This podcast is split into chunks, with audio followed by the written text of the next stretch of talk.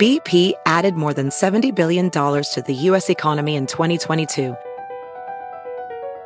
Investments like acquiring America's largest biogas producer, Archaea Energy, and starting up new infrastructure in the Gulf of Mexico. It's and, not or. See what doing both means for energy nationwide at bp.com slash investing in America.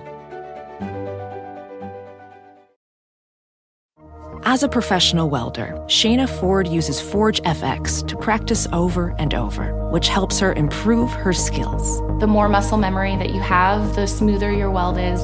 Learn more at meta.com slash metaverse impact.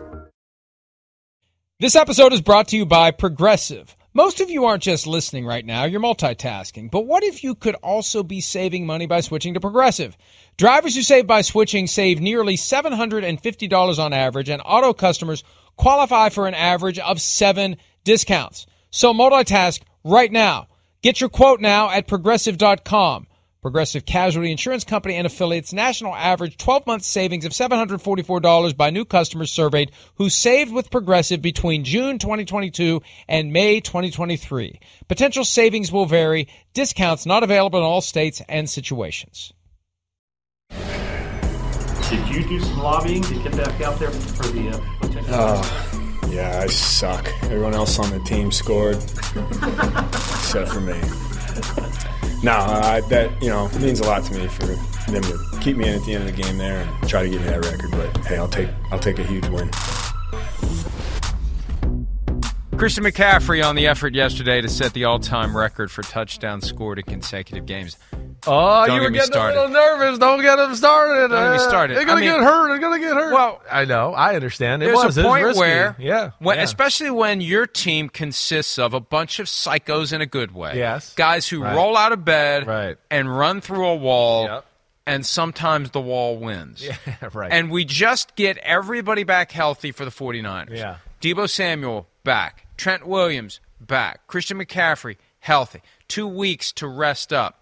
And you're going to get caught up in some stupid ass, meaningless, meaningless, meaningless. they didn't think it was. Meaningless. As they've been hanging around John Harbaugh. Is this consecutive wins in the preseason? Uh, is this consecutive games with 100 yards in total team rushing? What the? F- I, I mean, seriously, why are you risking the guy who is the straw that stirs your milkshake? Yeah. Why are you risking this guy for that? Why? Why? Winning is fun. This stuff isn't fun if it gets Christian McCaffrey injured. Yeah. And that would have been the lead of the show. If he gets injured when they're dicking around, excuse Wow. me, at the Hello, end, London. at- sorry, London. when they're dicking around at the end of the game, Hello, trying to give this guy a meaningless touchdown, he gets injured, and we are killing Kyle Shanahan today. And he should be as criticized, almost as criticized, for letting it happen and taking that risk. He's playing Russian roulette Yeah. with his franchise, and it's it's inexcusable to me. Well, listen, it's risky. Would I have done it? No. Okay. You know, it's part of what the 49ers are, though. And you talk about that, you know, renegade psychos in a good way. That's that's pedal to the metal a little. It's what All gas, no great. brakes. Yeah, well, Woo, baby. a reason he There's a reason there's team. brakes. Right. but but but uh, you know, I, I think one Shanahan is been around football his whole life, so there's a respect for history there. I also think McCaffrey is a little like that as well. You know you make history? But You know how you make history? Win Super You Bowl. win Super Bowl. I hear you. I hear it. So uh, I'm with you in that it was risky. Thank God nothing happened. But yes, to be up 34 to three, give him the ball a handful of times at the very end when the game was totally over. Yes, was scary, and I certainly wouldn't have done it. Um, but they did, and they got away with it. As much as I respect Kyle, Yeah. The reality is he is prone, and maybe this explains why you're his friend. he is prone to doing dumb shit, right? The super genius. Maybe that's why he's my friend. Got this weird blind spot where he'll just do dumb stuff, like let Steve Wilks send everybody after the Vikings on, you know, uh, the the last All play of the half, all Yeah. out blitz, and they get burned for a long touchdown. Like he's got these weird little misfires in his brain, and maybe that's one of the products of a highly functioning brain. There's going to be a misfire from time to time. I just think that he would admit, if he had to, I shouldn't have done that. There's I would, nothing I would, to be I would hope so. by doing that. I would hope so. I don't know if that's one where McCaffrey was in his ear. You know, I, I, I don't, I don't know. I don't Christian. know, but just- uh, that's where the coach has said say, Christian, Christian. Yeah. We we just got everybody healthy again. Right. And our ability to win the Super Bowl is going to rest on keeping everybody healthy. But that's not how they think. That's the problem. In their mind, that's a loser's mentality because they're like the. You know, we, we, we use the Tasmanian devil comparison for a lot of guys in football. Yeah. Their whole team Is that. is that bzzz, Exactly you know, right. and they don't care. They don't care. They don't care if they get injured Right. along the way. They just yeah, and as soon as they're healthy, they're going to zzz all Let's over the place again. again, and right. they get injured. We oh well, we don't remember I that last time. all over the place Yeah, again. right. Hey, well, the one thing to that point, I think that's going to be a good learning tool for Jacksonville and getting their butt whooped yesterday. They're going to realize, whoa, their ability, the 49ers psychoness, Tasmanian devilness is on another level. And if we want to go to the Super Bowl and that's the intensity you got to have, then we got to up our game. So I think that's a learning experience for them. Yeah, you make the point, yeah, they just got healthy. And th- when you see the 49ers healthy on the offensive side of the ball, when Shanahan can play, you know, Kittle and McCaffrey off each other, and then Deebo off of McCaffrey, and then you sprinkle in some Brandon Aiyuk, they're extremely tough to defend. You know, that's where Shanahan is so great. Oh, here's a run to McCaffrey. Here's a run to McCaffrey. Oh, I'm going to keep it out the backside, and now we're going to run, you know, a, a bootleg. Oh, touchdown. Here's the run to McCaffrey. Here's the run to McCaffrey. We're going to fake the run to McCaffrey. I'm going to toss it to Deebo Samuel. Who's going to come around in the reverse, right? Second and one. To your point, Tasmanian Devil. The hell with running it up the middle. We're going to take a 40 yard shot down the sideline to George Kittle and score on a huge touchdown for a 66 yard touchdown pass. Uh, but yes, when Shanahan has his crew healthy, Trent Williams healthy, uh, we saw that uh, they are certainly one of the most explosive, physical, dangerous teams in all of football. 34 to 3, just as the Jaguars had ascended Uh-huh. into the upper echelon Yeah. of the National Football League, they get a huge dose of reality. And I like your take that they got a glimpse of what they're going to have to become. If I'm Doug Pederson today, that's my message to the team. Let's watch this film. Look at what these guys do. You guys want to be among the greats. You got to take the talent you- you have and you've got to attach this mindset to it. Yep. And you got to go out there and you got to Tasmanian devil your way through Work your yourself opponents. up to another level of intensity that you, you didn't realize you got to get to to play with the cream of the crop in the NFL. Yeah, and that's what the game felt like to me. It felt like, you know, of course, like you said, they're healthy. They're coming off a bye week. They're pissed off they lost three in a row, right? They got Chase Young. That's a little bit of a bump on that side of the ball. They got all these things working there. And it felt like from the get go that the 49ers were playing in fast forward and Jacksonville was like stuck in mud. I mean, they were winning the physical battle. They were flying around the field. Uh, the thing I saw on the defensive side that I felt like changed Wilks, we know Chase Young, they came out starting, and I think you heard me say this when the game I was going, man, the 49ers came out with five D linemen. You know, so all the little issues they've had in the secondary stop in the past, they basically said, eh, up yours. We're not going to give the quarterback enough time to throw the ball against our secondary. We're just going to cause issues that way. But I thought they did some different stuff with their alignments up front that caused problems for Jacksonville. We know they got a front four that is special. I mean, there's a three man rush where they meet at the quarterback, the two Ohio State guys. You got Arik Armstead and Hargrave in the middle, right? And I just thought I thought Steve Wilks like this alignment here, Mike, right? I saw more of this. We don't know who's blitzing, who's coming. There's a guy on the edge, there's two guys in the middle, right? Just to create a little advantage for your defensive line and confusion for that O line.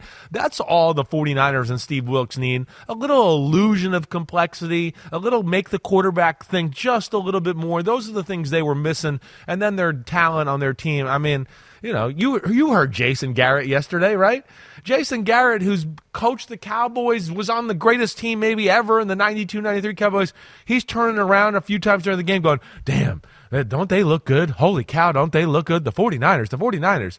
Now, they have a look test when they're playing their best football, that is, right? I mean, you just go, wow, I don't know if anybody can play that level of football. That's what makes it so stunning when they lose. Exactly, right. And when they lose three in a row Yeah. and lose by Right. 14 at home to cap it. Yeah. And I suspect it was a long two weeks for them Yeah. of licking their wounds and Right. searching their souls, but getting themselves healthy so they could Tasmanian devil their way through the Jaguars. And I don't think the Jaguars ever really knew what was coming.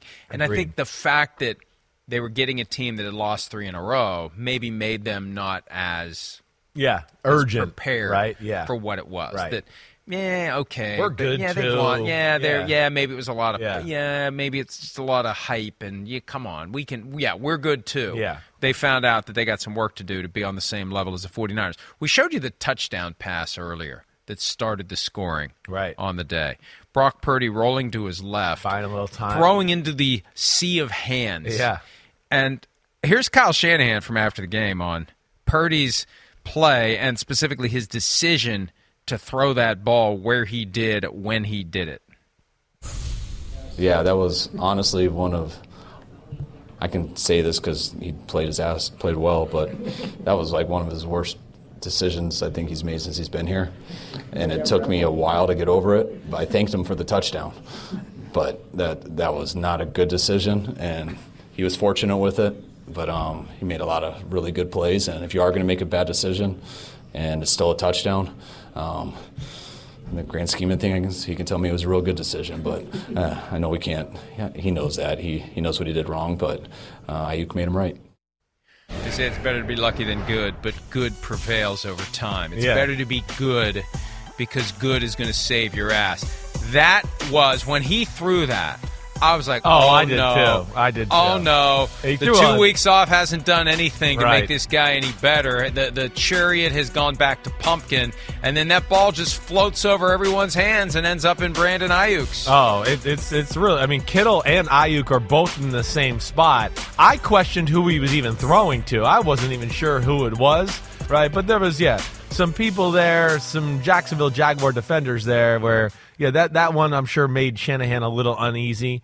But Brock Purdy, I think, has taken a little more criticism than he deserved in that three game losing streak. I know he made some critical mistakes, but as I told you, in the Bengals game, he made some throws and plays in that game where I went, that's as good as I've ever seen him throw it or make plays there. Hopefully, this gets him back on track. The big thing that happened to them in the three game losing streak, right, was they were unhealthy and they asked too much of Brock Purdy.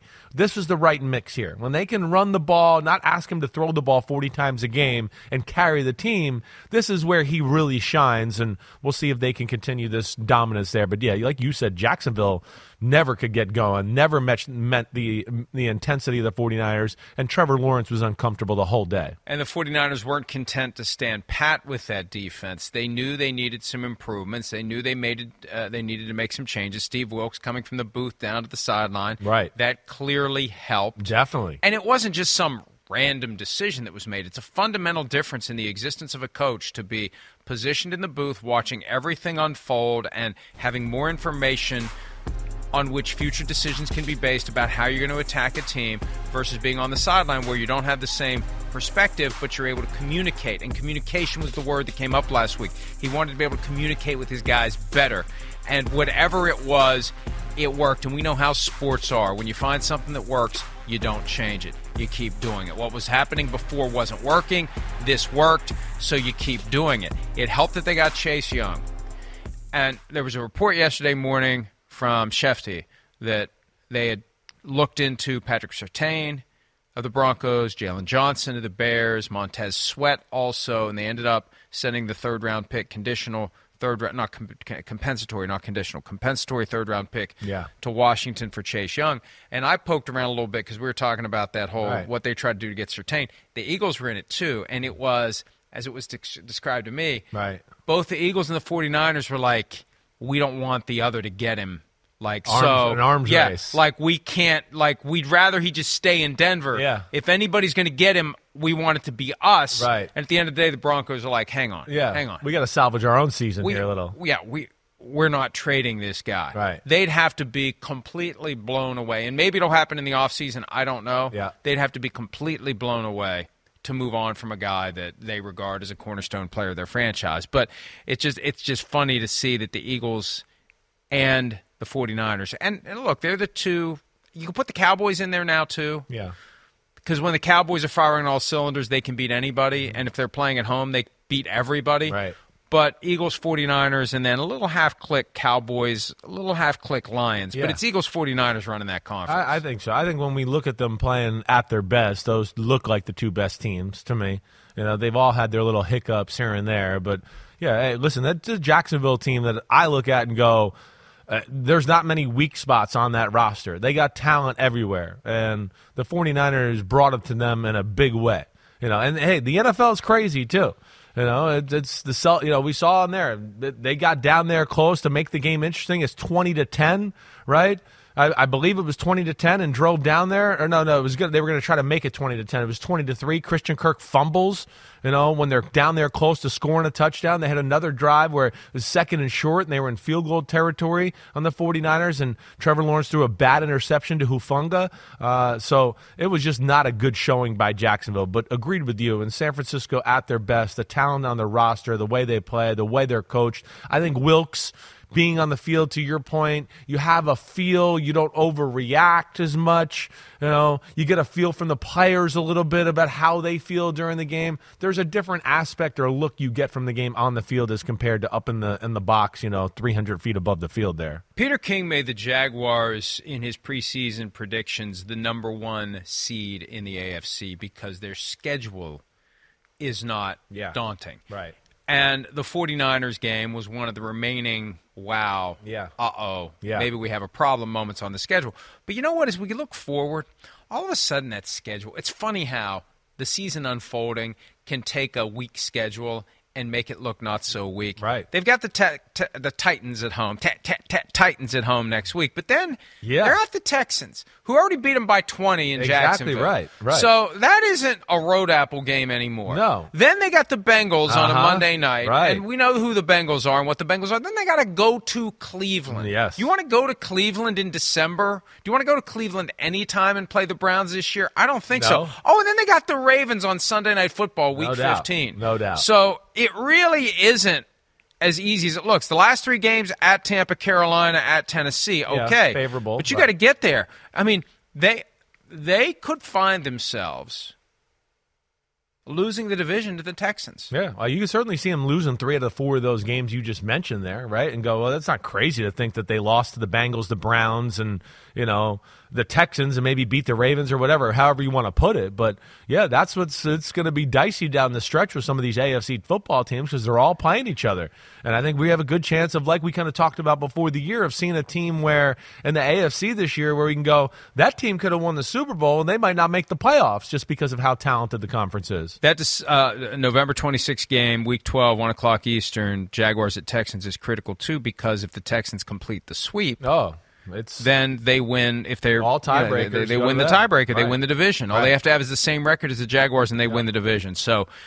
Uh, Jaguars have reason to be concerned, not just because they lost, but because of the way they lost. Can they pick up the pieces and get ready and maybe learn, like you said, that lesson, which will come in handy, not this week against the Titans necessarily, but at Texans, Bengals, at Browns, Ravens. Those right. four games that are really going to define are they ready to enter the conversation? They've entered the conversation Yeah. of the elite teams in the Right. AFC. Are they ready to stay there or are they going to surrender their grip on it? So, a lot to be learned about the Jaguars coming up in the next few weeks. Let's go ahead and take a break. When we return. Oh, when we return, it's going to be the greatest segment in Mike Florio's life. That's right. Did you see that smirk there? He couldn't even The, contain the it. greatest segment will be the Monday after they win the Super Bowl if I live long enough. That- that it. will be a They might be segment. broadcasting from my final place of yeah, burial. we'll be on your gurney somewhere. That yeah. would be something. if I was able to contribute from the other side of the great beyond, that Wow. would probably do some views. That would uh, that would be. It'd be a first, at Yeah. least as we know Let's of. take a break. More PFT Live right after this. Well, not a first. Ah, Second. magic. Second. You're right. What do you say right here, fellas? I think he knows just about every one of your names by now. All right, well, I can get used to giving this guy game balls each and every Sunday. Proud of him, Josh Dobbs.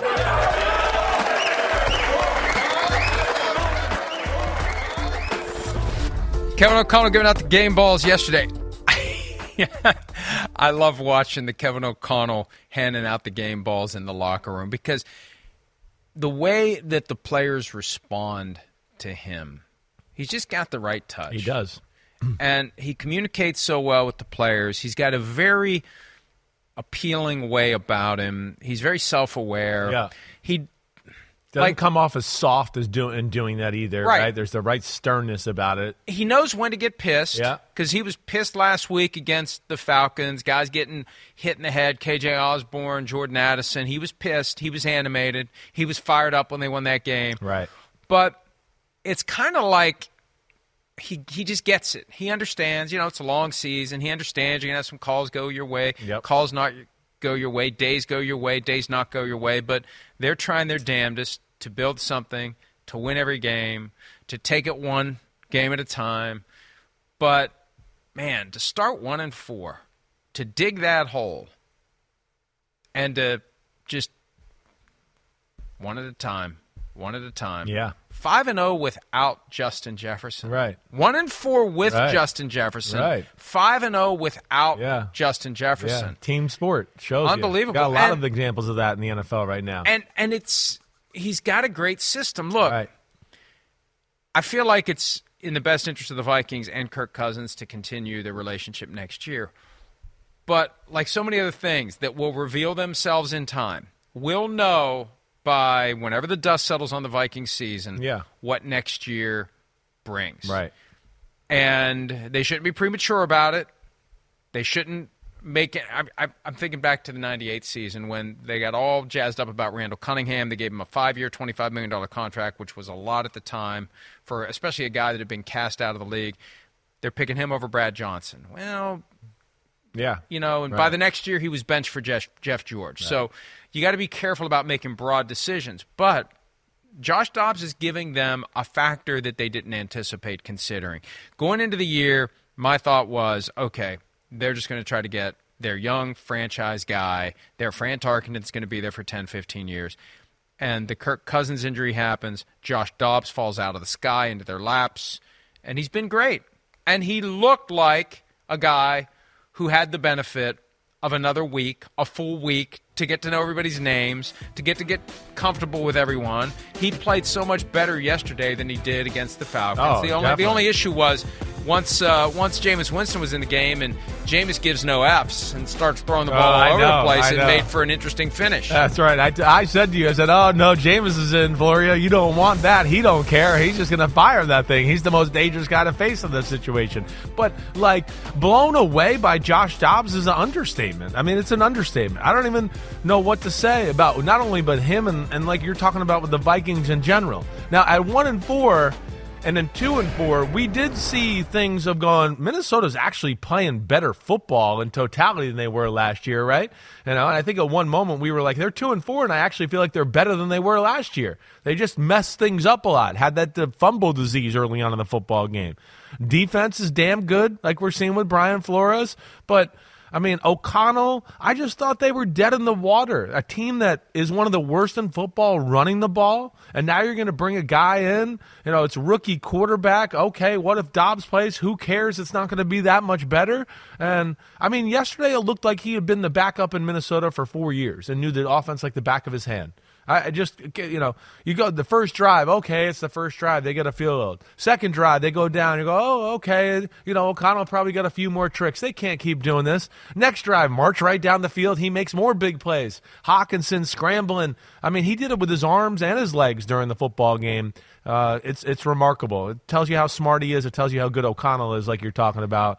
And you guys got some mojo working up there in Minnesota. Well, and that running now. game's starting to fire Yeah. up a little bit too. Yeah. Ty Yep. Chandler yesterday had one That's where touchdown Dobbs will help. had another one taken off the board by a holding penalty. Yep. He had uh, Dobbs was almost the leading rusher by both teams by one yard. I thought he was going to be. It was 66 last week, 44 yesterday, but Chandler ended up with 45. And uh, Alexander Mattison got banged up at some point yesterday. Cam Akers is out for the year with a torn Achilles. But the, yeah, if Dobbs is bedeviling defenses with his throwing and his mobility, and it's amazing how he how he moves. He's fast. faster than he catches people by surprise. Yeah. breaks more arm tackles or people holding on to him than you would expect too. Right? He's fast. He's elusive. Yeah. He's agile. His touchdown run was a thing of beauty, and the scramble drill. And I, I was surprised when I talked to T.J. Hockenson about this because I would have thought I would have heard this at some point. He and Hockenson work out in the off seasons. Yeah. not because they're teammates, obviously. Hockenson's in Nashville. Josh is a Tennessee guy. Right. And Hockenson said whenever Josh would text that he wants a throw, he'd always go. There was a great ball.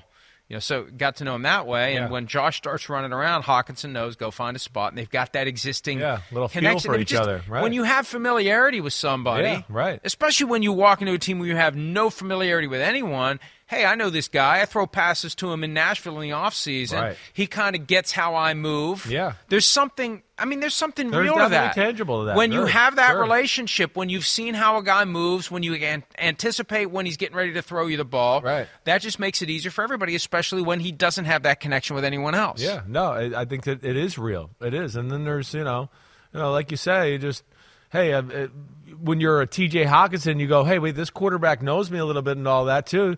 You start to look for the ball because you go, wait, I got you know, he feels comfortable with me. Let me make myself available during this scramble drill. He, you know, and he's he knows he's being looked at by a guy that goes, wait, I know you, I know how your body moves, so I feel very comfortable throwing you the football. Uh, but I mean that, you know, Flores. Uh, th- this is one where, I, you know, I, I guess I didn't. I wanted to see the Josh Dobbs hype train one more week before I bought in. Uh, I'm still blown away with how good it looked there yesterday, and then you know Minnesota's defense basically you know, shutting down New Orleans early on, and Derek Carr knocking him around, and that that same offense is still. I mean, they don't run the ball that very very well. It's dink and dunk pass offense. It's basic West Coast stuff, and I know Brian Flores and that defense were all over some of those concepts, and the Saints offense could never really get going until late in the football game. Well, but once Derek Carr got injured, it changed the dynamic for everyone, Yeah. and Carr got high load. Oh, I he mean, took a big and- one. and. There's one angle of it where he just disappears from view. Yeah, right. It's like you see him and then you don't. Right, right. Yeah, there, like like there should be a trail behind after he's gone. Like like there's a little wisp of a cloud after he's gone. There it is. My God, it's painful to watch it. Danielle Hunter, clean hit, but he suffered a concussion. Right shoulder injury. I'm told they believe they avoided a major problem. Same shoulder got injured back in week three. Right. Avoided the major problem then.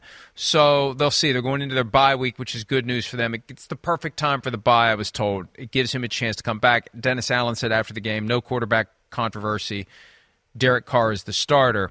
But when Winston came in, down the field, touchdown pass to the back of the end zone. Chris Olave, great job by him of getting both feet down because his second foot was almost on the foot of the Right, defender. right. But he got the the toxic black pebbles at the bottom. then this one, this one. Jameis run around. I mean, come on. Where, where's the where's the pass rush? And he fires it all the way across the field. Unbelievable. Oh, that's when you went. Uh oh, I don't know. Maybe the Saints are going to make some magic. Well, yeah, because that makes it a one score Yeah, game. That's what we were talking right. about earlier. 27 3. Oh, they're kicking the crap out of them. Wait a minute, wait a minute. The two point conversion, Yeah. divide, carry Yeah. the one. That's three scores. Right. It's like baseball. If it's baseball, it's 3 nothing. If it's uh, soccer, hockey, it's 3 nothing. Okay. And we saw touchdown, two pointer, two score game. Touchdown, two pointer, one score game. What the hell? I mean, this is one of those where you take off your shoulder pads at halftime and just go chill. this was supposed to be a blowout, and they had to. I mean, we see that from time to time where it looks like it's going to be easy, and then all of a sudden it's not. Can you answer the bell? And the Vikings defense, couple of interceptions down the stretch. There was another one that was, it wasn't dropped; it just hit the ground. Cam Bynum had it, but the, the, they the def, That's the story of this team. That's the difference, Chris, Uh, de- between the 2022 Vikings and the Right. 2023 Vikings. Right. We were talking about this earlier. When a defense is great and the offense is bad, all you hear is how bad the offense is. When an offense is great and the defense is bad, it's like, wow, that team's exciting. Yeah. Well, the defense sucks. Right. They'd be better if the defense wasn't ass. The Vikings defense was ass last year, and this year Brian Flores has turned them into something, and they're getting better every week. You can see it every week. And and again, we got a long way to go. Long way to go. But they've already come a long way defensively, and if they if they stay defensively on that trajectory, who knows? Yeah. Who knows? That's it. That's the fun of this. We don't know. Texans. Maybe it'll be a Texans Vikings Super Bowl. I don't know. The way you know, you just don't know. No, you don't know. Crazy. You're right. You're right. Uh, uh, listen, there, there's there's things to admire. I would have thought there's no way Minnesota could actually get into the playoffs. Now you look at them and go, damn, the way they're playing. If Dobbs keeps this going, okay, you know, maybe maybe they got a chance to win a game in the playoffs, make some waves that way. We'll see where it goes. Right? We know they still got what two matchups with the Detroit Lions, so it's not like the Lions got this thing in the bank yet as far as the division goes. Uh, that'll be interesting, but still, with, with with what you know Dobbs is doing, Kevin O'Connell coaching them up. Flores on defense. Like you said, they're a more complete team than they were last year. Last year, it was just relying on late game Justin Jefferson, Kirk Cousins magic. You know, this year you feel like they have a few more avenues to, to stay in the game, and it's not necessarily all dependent on just big plays in the pass game. Vikings are currently a half game out of the five seed in the NFC. The Seahawks and the Cowboys are both six and three. The Vikings are six and four. They hold the seven seed right now, and there's some separation that's building. It is between the seven seed and everybody else, but we know how quickly that can change. The Vikings have a shot at catching the Lions, though. The Lions seven and two, Vikings six and four. They played two out of the last three weeks right. against each other, right. and the Vikings have Broncos next Sunday night on NBC and Peacock. The Bears the following Monday night to cap Thanksgiving weekend. Then they have their bye. Then they go to Las Vegas. Then they go to Cincinnati. Yeah. And then it's Lions, Packers, Lions. Right. So you got six wins. I mean, at this point, they should win enough to qualify for the postseason. They should. Whether or not they do, who knows? The question is, can they take the division? That's the question. Yeah, we'll see. Could they we'll steal see. the division from the Detroit's Lions? schedule is similar to yours guys yeah. down the stretch. They got one tough game other than the Vikings. That Viking is getting you know yeah. it looked like eh. Now it's like hmm. They got the Cowboys week 17. Right, right. They should win every other game. Vikings, Cowboys, Vikings. That's going to be the test for the Lions at the end. Yeah, we'll see. Uh, I, I, I certainly, hey, the, the way the offense, Dobbs proven me wrong. You know, what Kevin O'Connell does on the offensive side of the ball, the defense being a pain in the butt there, they certainly have more than a fighting chance right now to get themselves into the playoffs and do something really miraculous as far as I'm concerned because I, I thought they were dead in the water once Kirk Cousins went down with that injury. And one last point, too, because Vikings fans are now starting to worry that Brian Flores is going to be a head coach somewhere else next year. He's still got that lawsuit against the NFL. Yeah. And I hope that somebody does the right thing right. and ignores the lawsuit and makes a decision about who the head coach of a team should be solely on merit. But there's so many viable candidates. It won't surprise me if he gets passed over because at the end of the day, even if you're not supposed to consider it, even if it makes things worse in your litigation that you're defending against this guy, yeah.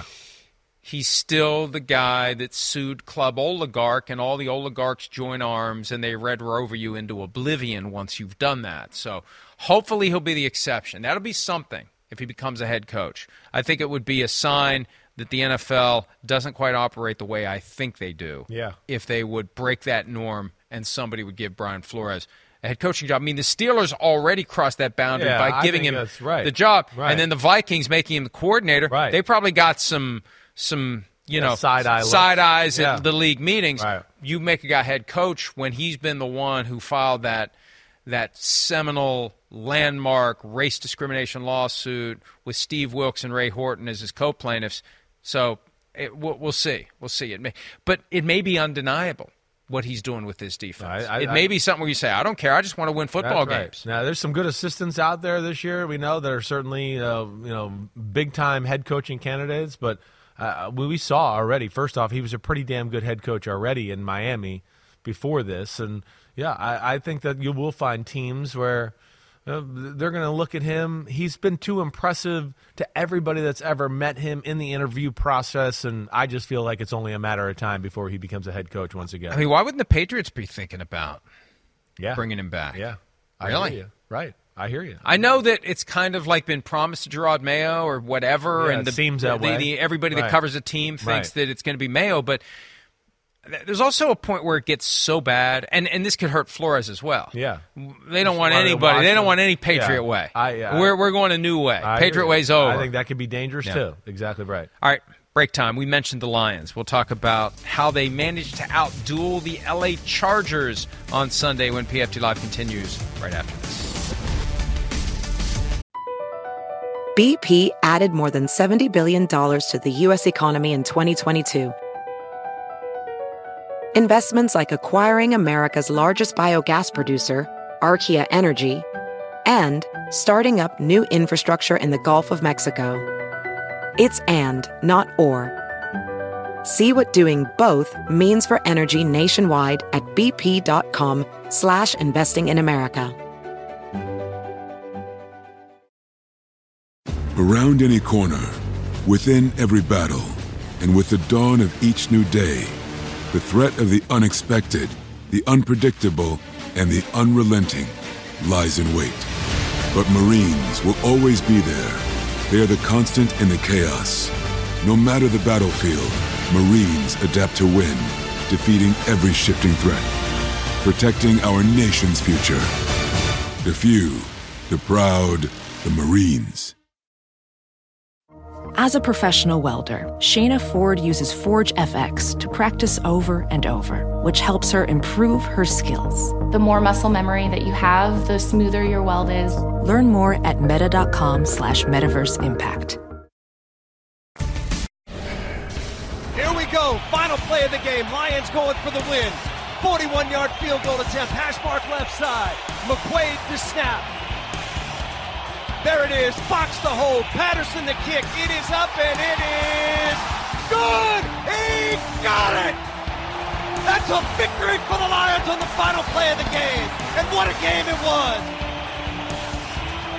Let me just say that for the first time ever yesterday, we started seeing this angle behind the kicker on a consistent basis. We saw it in the NFL Network game, Colts Patriots. Yeah. I just love getting that look. It gives you an idea of what the kicker is dealing with. Yeah, I hear you there. You know, it is a great, great angle. We saw in the long kick that was attempted, I think by the Patriots, high snap. was, yep. Yeah, and it just gives you it just gives you a greater appreciation of what that play is all about. You don't need any other angle for that. All you need is that big giant yellow U and you see the ball and you can see if it goes through or not. Yeah. I, I think that should be the default angle. Use Skycam. We were having the conversation in the control in the viewing room yesterday about how I know different sky cams you can do different things, but get that sky cam down there. I like it. And- I like and- it all and give us except on shot. really long field goals. Yeah. That's where, like, because then you don't know. Like, I think they showed in one of the games yesterday. They showed that angle. It was a really long field goal, and I went, "Oh man, right down the middle," and it was like five yards short. It might have been the game in Germany. The Colts didn't they attempt a really long field goal at one point? Uh, but they were showing it behind. I'm going, "Oh man, he knocked it in," and they're like, "Oh," and he comes up short. You couldn't tell. There, I think that's the I mean? one where it was the high snap. I guess that's the one maybe I'm thinking about. Maybe yeah, you're right. can't I, know we watched so much damn football there. together. But that was uh, this game yesterday was exciting. If you like points and plays and yards on the field, that's for sure. Well, I'm going to sound the alarm here a little bit for the Lions. Yeah, go ahead. They need it. because Yeah. they had two weeks to get ready for this game. Right. Chargers played last Monday night Yeah. in New York. Right. Got you know a physical, Yeah. tough game. Right. Offense was stifled and Yep. stymied by the Jets. Guys banged up a little bit more. Got to fly back across the country. Short week. I don't like this scheduling clerk. We were talking about it not long ago with Yeah. somebody else. Where Bye weeks and Monday yeah, you got a bye week and then you got a team coming off a Monday night game. It's not fair to the to the Chargers. Man, they answered the bell. And where's the Lions defense? Yeah. It shouldn't have been. 49ers you were talking Yeah, about, yeah, right, that's what it was. yeah. It shouldn't have been. Right.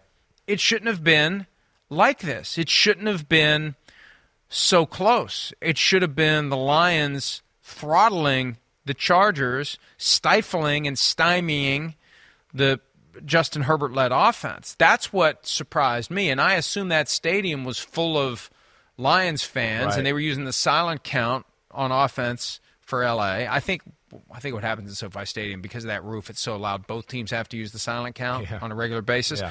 But I, I just I think that it's alarming if you're a Lions fan that it was as close as it was and that they gave up as many points as they did to the Chargers, given the broader circumstances. Bye week for the Lions, six day turnaround, cross country, tough physical game against the Jets.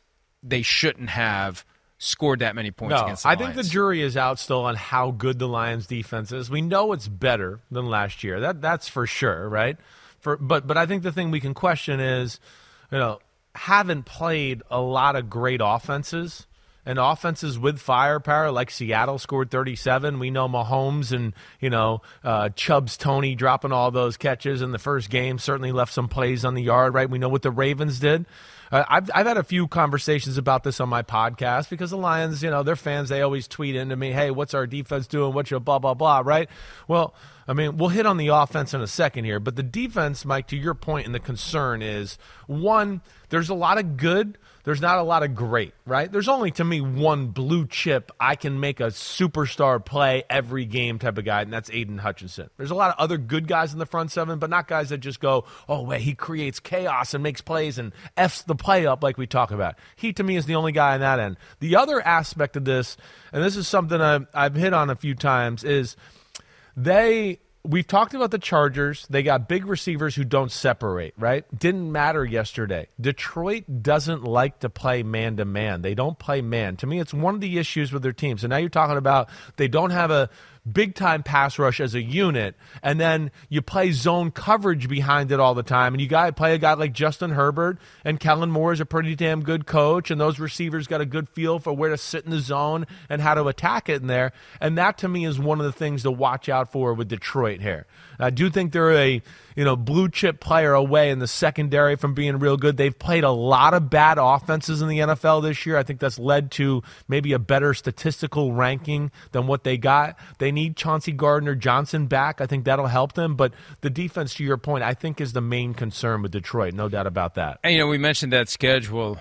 Uh, not a lot of great offenses in the coming weeks. They've No. got the Bears at home Sunday. Right. Then they've got the Packers for the Thanksgiving game. Right. At the Saints. Yeah. Who knows about the Saints at that point? Yeah. At the Bears. Broncos week 15. Then it's at Vikings, at Cowboys, Vikings to Yeah, end the it's, season. it's you're like you said, not great offenses there. those last three games, though, That'll be the- that'll that's going to be the test. Yeah. And for a game like yesterday, whatever the Chargers did, you know when it's time for the Vikings and the Cowboys to play them. Let's look at that film. Let's see what the Chargers did, and let's do some of that same stuff. Yeah, Or yeah. or or you know zig based on whatever zag they think we're going to do based Right. on that stuff. But regardless, that becomes the foundation for trying to crack the code on the Lions defense. I, I, I, there, there's certainly going to be some of that, you know, no doubt. I think the the the other aspect or the thing, uh, you know, that's going to help them out is what we saw yesterday. Is just how good when their offensive line is healthy, which uh, they're they're pretty close to what their original unit should be there in Detroit and how the season started. You see yesterday. I know this Chargers defense isn't good, but it had been a little better as of late. They couldn't stop any aspect of Detroit's offense at all. I mean, the two headed monster that they got at running back behind that offensive line, that's dangerous. Jahmyr Gibbs is starting to look like I know Montgomery had the better day, right? But that was because of the 75 yard touchdown on carry per carry basis. Gibbs is somebody that I, he catches your eye, right? I mean, to me, he does. When he has the ball, I go, holy crap, who is that guy flying up the sidelines there? Uh, you couple that, the offensive line, the run game, Goff being one of the best play action quarterbacks in football. They got a great play action attack. And then you got Amon Ra, St. Brown, and LaPorta, right? And, you know, Brock Wright, who's a good, damn good tight end there. De- Detroit's offense is going to have to be the star of the show there. And we'll see what this Detroit defense does down the stretch, but certainly letting up a few too many big plays here uh, the last few weeks. We'll see where it goes. Three Lions rookies have generated 400 or more yards from scrimmage and four touchdowns in a three game span. Jahmyr Gibbs this year, Barry Sanders in 1989, and Billy Sims in 1980. So, pretty good company Mm. Yes. for Jahmyr Gibbs so far. Along the way to that last second victory, Yeah. there was a decision made by Dan Campbell to go for it on fourth and two from the Chargers 26 with 147 to Right. play. Now, it's a makeable field goal. The issue is how much time do you leave on the clock for Justin Herbert, who'd Yeah. been moving the ball on us all and, day. and this too. is this is like analytics time, like percent chance winning if you kick the field goal, make it and give them the ball versus percent chance winning if you go for it and don't get it. Yeah. What's your percent there? And there's the play shotgun formation. Jared Goff finds Sam LaPorta. LaPorta Yeah, for the right. first down, and it allows them to milk the clock down to the final seconds for the game-winning field goal. So, a a great decision by Dan Campbell, gutsy decision by Dan Campbell. Let's hear from Jared Goff after the game on Dan Campbell's decision to go for it on fourth and two. with our guy, I kind of lean towards we're going until he tells us we're not. Um, and, and that's not just in that situation. That's kind of in every fourth down that we, we get. Um, and had a good feeling he would go for it. Just like that area we were in, we kind of wanted to get an extra five or ten yards to secure it, as well as uh, I'm sure in his head he didn't want to give Justin the ball back with a minute and a half. So there was many factors going into that, but yeah, he's got he's got big balls and he showed it there, and uh, it was uh, it's a lot of fun when he puts the ball in our hands to to make the play. Wow, that didn't get bleeped. I thought that was going to get bleeped. Not with right? all your Not without show. your dirty mouth Not here today. Well, a lot of times the when they have a chance to bleep Yeah, it ahead of time, they right. do because they have to bleep us anyway. Yeah, so yeah. anyway, I'm, I'm glad it wasn't bleeped. That's what he said. That's what he said. Uh, but but yeah, this is where the influence of analytics I think makes sense because you have to think about not just. What happens It's if I don't make it? game. Yeah, yeah, yeah, all and, of it. Yeah, I, we don't. Yeah. I mean, if, I'm if usually was, for kicking hey, the field goal. That was one where I it was. I get six, it. If right. it's six six, you kick the field goal. Exactly. When it's 38-38, Right. and it's been up and down, up and down, and up and down. quarterback's grooving on the other side. Exactly right. That's what we talk about. It's a, it's the it's it's that it's your example you gave where you go, wait, this is a field goal, you know, field position territory game. Why are we going for it now? Last night, Jets Right. Raiders, you kicked the field goal. Exactly right. Yeah. It's in that type of football game. But I think yesterday Dan Campbell was four for five on fourth down gambles there. You know, so they were hot that way. The one they missed early on in the football game, I did not agree with that. It was ten to three. They had just intercepted Justin Herbert, had the ball in the short field, come away, go up ten points. He went for it. They got stopped. You know, either way, it didn't matter in the big picture of the football game. But yeah, they keep the pressure on you. And with that offensive line, when they get into, you know third and five or less, they got two plays and they can run the ball on third and five and also, of course, you know, throw the ball and be aggressive off of it. But they got a lot of different ways to beat you because Ben Johnson's extremely creative. They got a lot of different run game schemes they hit you with.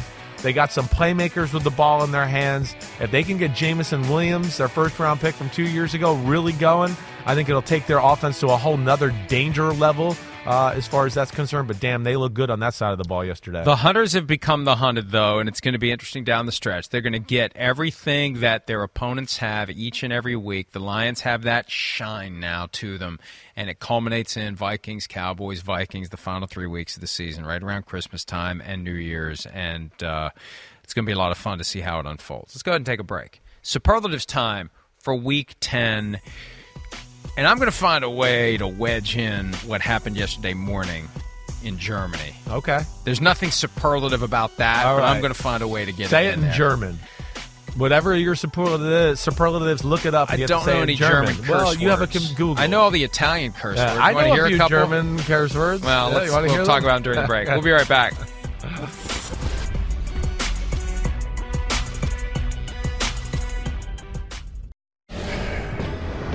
We go.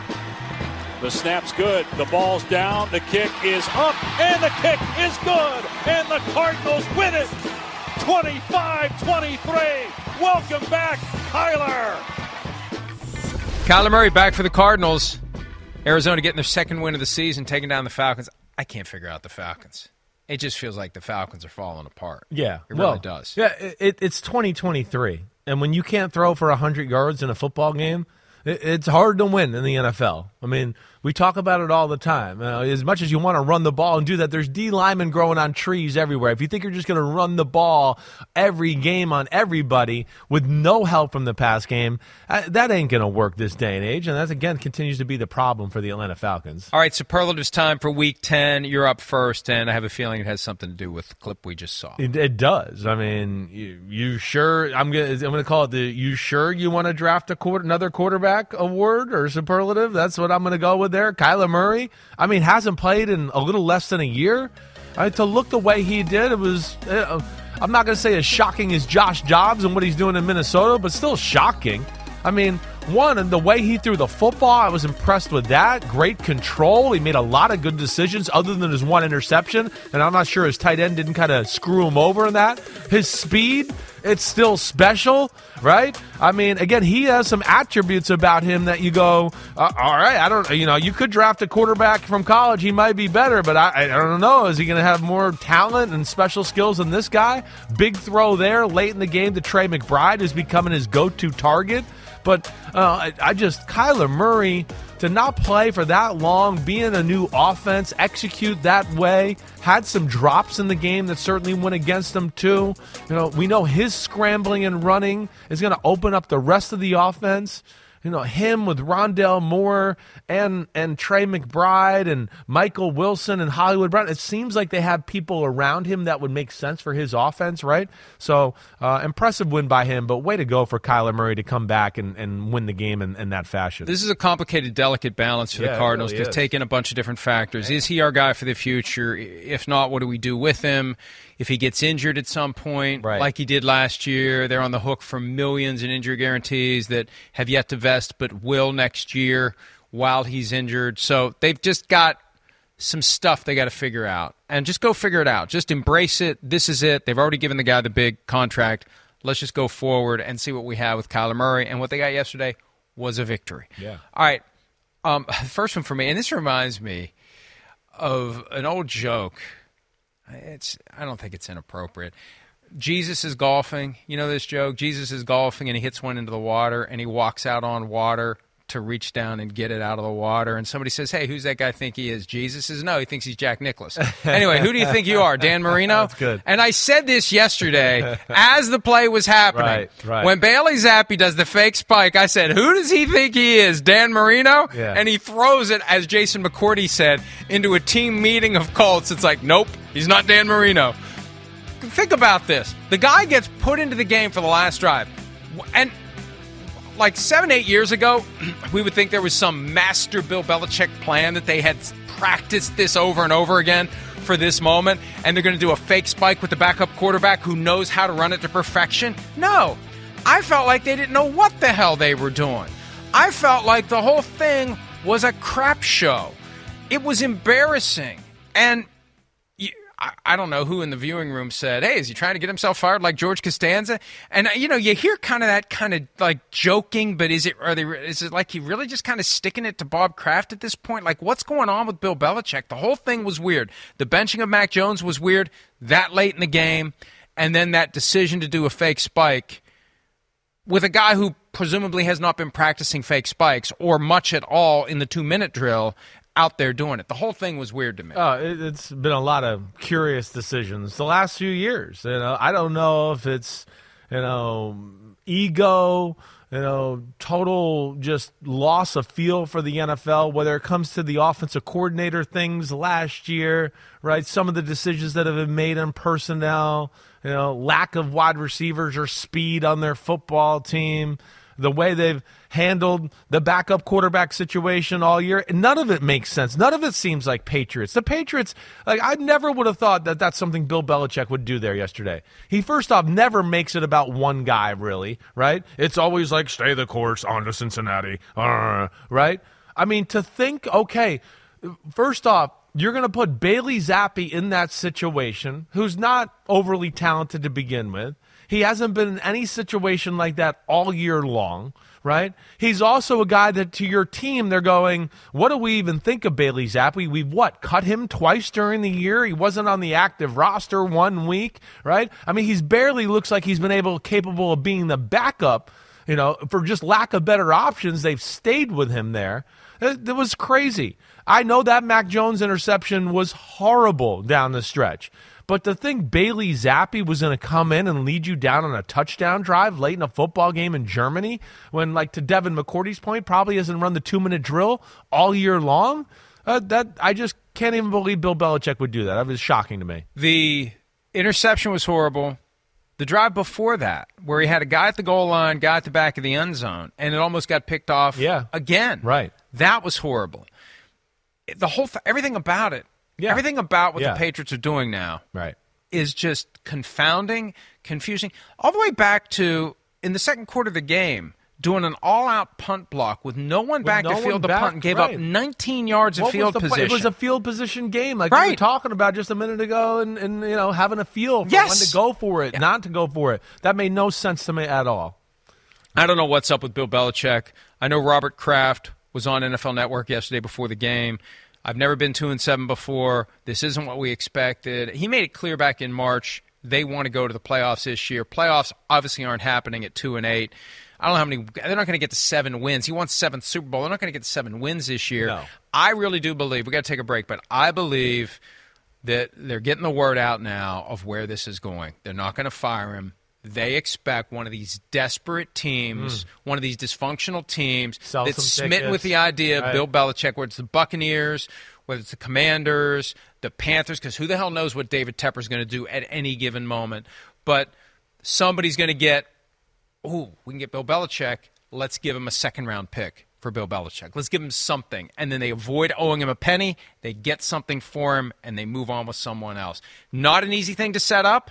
And I have a feeling it will be set up before we get to the end of the season. And it just kind of unfolds once you activate it after the season because you have to do a full search. You got to Right. comply with the Rooney rule. Right. The Patriots have to have a plan to pivot to once they get a phone call. I, I just think that's where it's all heading. He's going to be coaching somewhere, someone else next year, and the Patriots going to get something in exchange for him. That's what they're trying to set up. Wow. And I think without that, he'd be fired today. Yeah. Without that, I think he'd be gone today. I, I would I would hope they wouldn't. I would hope that he's done enough to not be fired. Right. I'll be interested to see if that happens. What you're saying, I could certainly see some people take the bait or want to do that or make that move. I also would say to that, I would go, why? Why? What he's running an organization here in the last few years. There's been so many like, and you know, there's been so many skeptical moves that we've talked about, and even more than we've talked about in this segment. And then I think you add on to that and go, wait, how much longer is he going to go anyways? I think most people that know him think it's only going to be a year or two more anyway. So do you really want to go all in, trade assets to get Bill Belichick, and then he retires after next season? I, I don't think that's the right move either. He wants to catch Don Shula. Yeah. That's that's widely believed. Yeah. But you're right. Are you getting a 10, ter- 10 year commitment? But but again, you say, like look at the Buccaneers. They just want to fill their stadium. Their stadium is empty yesterday. Yeah. They just want people in the stadium. Yeah.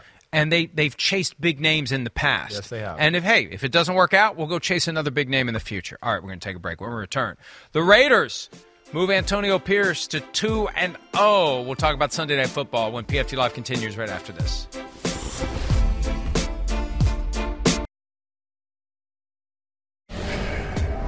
Self-inflicted wounds. Uh, same story as the last couple weeks. Um, we got to figure it out. Figure out how to stop shooting ourselves in the foot when we get those opportunities. Thought the offense moved the ball really well. Um, had five shots in their territory. Came away with four field goals. You're just not going to win football games. Robert Saleh, coach of the Jets, after last night's 16 to 12 loss. When when Tony Dungy said that Saleh had told him first one to 20 wins, somebody said, "Well, they can play two games." Nobody's getting 20 points last night. I had 12-10 Jets. The the Jets had a shot at getting 20 if they had scored on the Hail Mary and gone for two for some reason, which they wouldn't have done. But regardless, they had an opportunity. They've had a couple of games that came down to a Hail Mary. The game against the Patriots, where the ball was almost caught. Right? Yeah. It glanced off of Garrett Wilson's shoulder and was almost caught by Randall Cobb. That one was it was still kind of close. Oh, it was. It was first off, it was some throw here. Oh, it was to great. Be running left out of bounds and throw the ball 60 yards down the field across your body that way. Using the umpire as a pick on the way, which is seriously. very savvy. But yeah, that's a you Gave know those guys a that wasn't crazy, and that we'd have led the show with the Jets miraculously beating the Raiders in the latest edition of the Heidi game, and they're five and four. And look at that. There's an there's an opportunity there. It's just when those games end with a hail mary that fails, it's so abrupt, and I almost wish that they would like let's show five angles of it. Let's look for Right. interference. Like why do you have to go?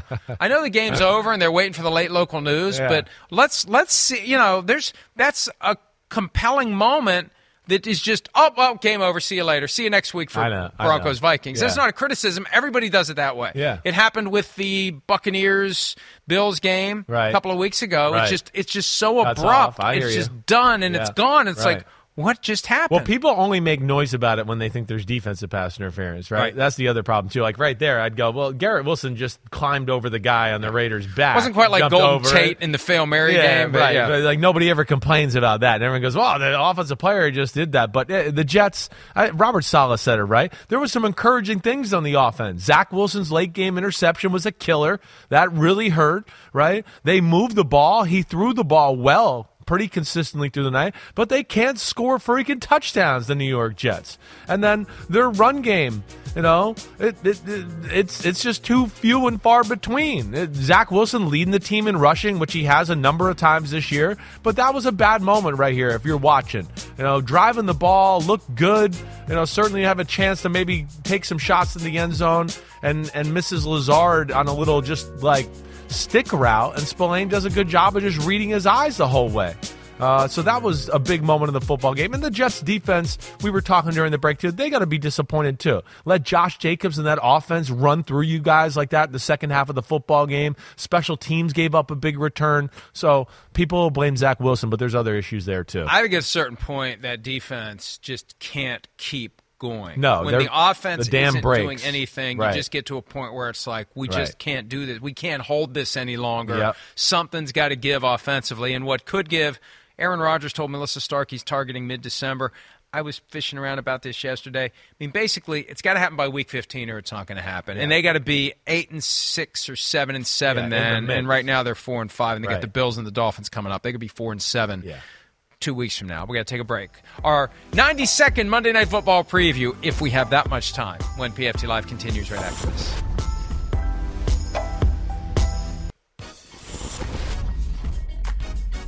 Monday Night Football, Denver Broncos at the Buffalo Bills. The Jenga Tower, will it be standing tonight? Boy, they lose to the Broncos. They got a problem. But the Broncos have had 15 days to get ready. Yep.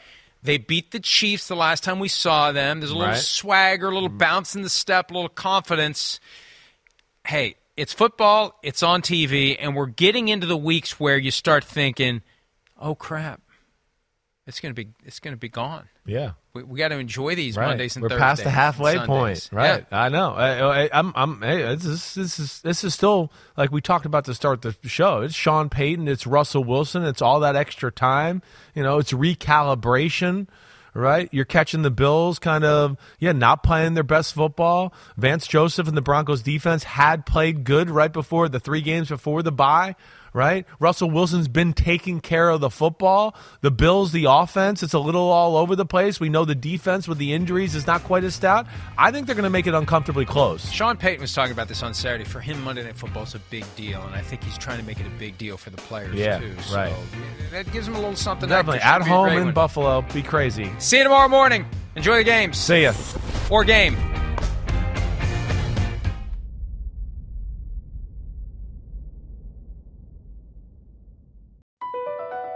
BP added more than $70 billion to the U.S. economy in 2022 by making investments from coast to coast. Investments like building charging hubs for fleets of electric buses in California and starting up new infrastructure in the Gulf of Mexico. It's and, not or. See what doing both means for energy nationwide at bp.com slash investing in America. Whatever job you need to do out there, grab the right tool to get it done. The new F 150 with an available hybrid engine and up to 7.2 kilowatts of pro power on board to power things on the go. It's not a tool you'll hang in a tool shed, but you can certainly use it to build one. The new 2024 Ford F 150. Tough this smart can only be called F 150. Available starting early 2024. Optional features, the owner's manual for important operating instructions.